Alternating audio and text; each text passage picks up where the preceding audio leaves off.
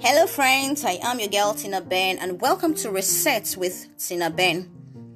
I'll be sharing great tips on self development and self identity, thereby resetting every limiting mindset and belief system that has clogged your heart and you know not allowing growth to happen the way it should. I realize that most of us are, are carrying um, certain kind of belief system from the past certain kind of ideologies and i mean our mindset is so fixed on those things and it is not causing us to grow the way we should. So these are things we'll be talking about these are the things we'll be sharing here. We'll be talking about certain issues such as relationship issues parenting and every every everything that brings about success and fulfillment of your own purpose. So Let's rock and learn together as I unveil great insight. See you on the other side. Bye bye.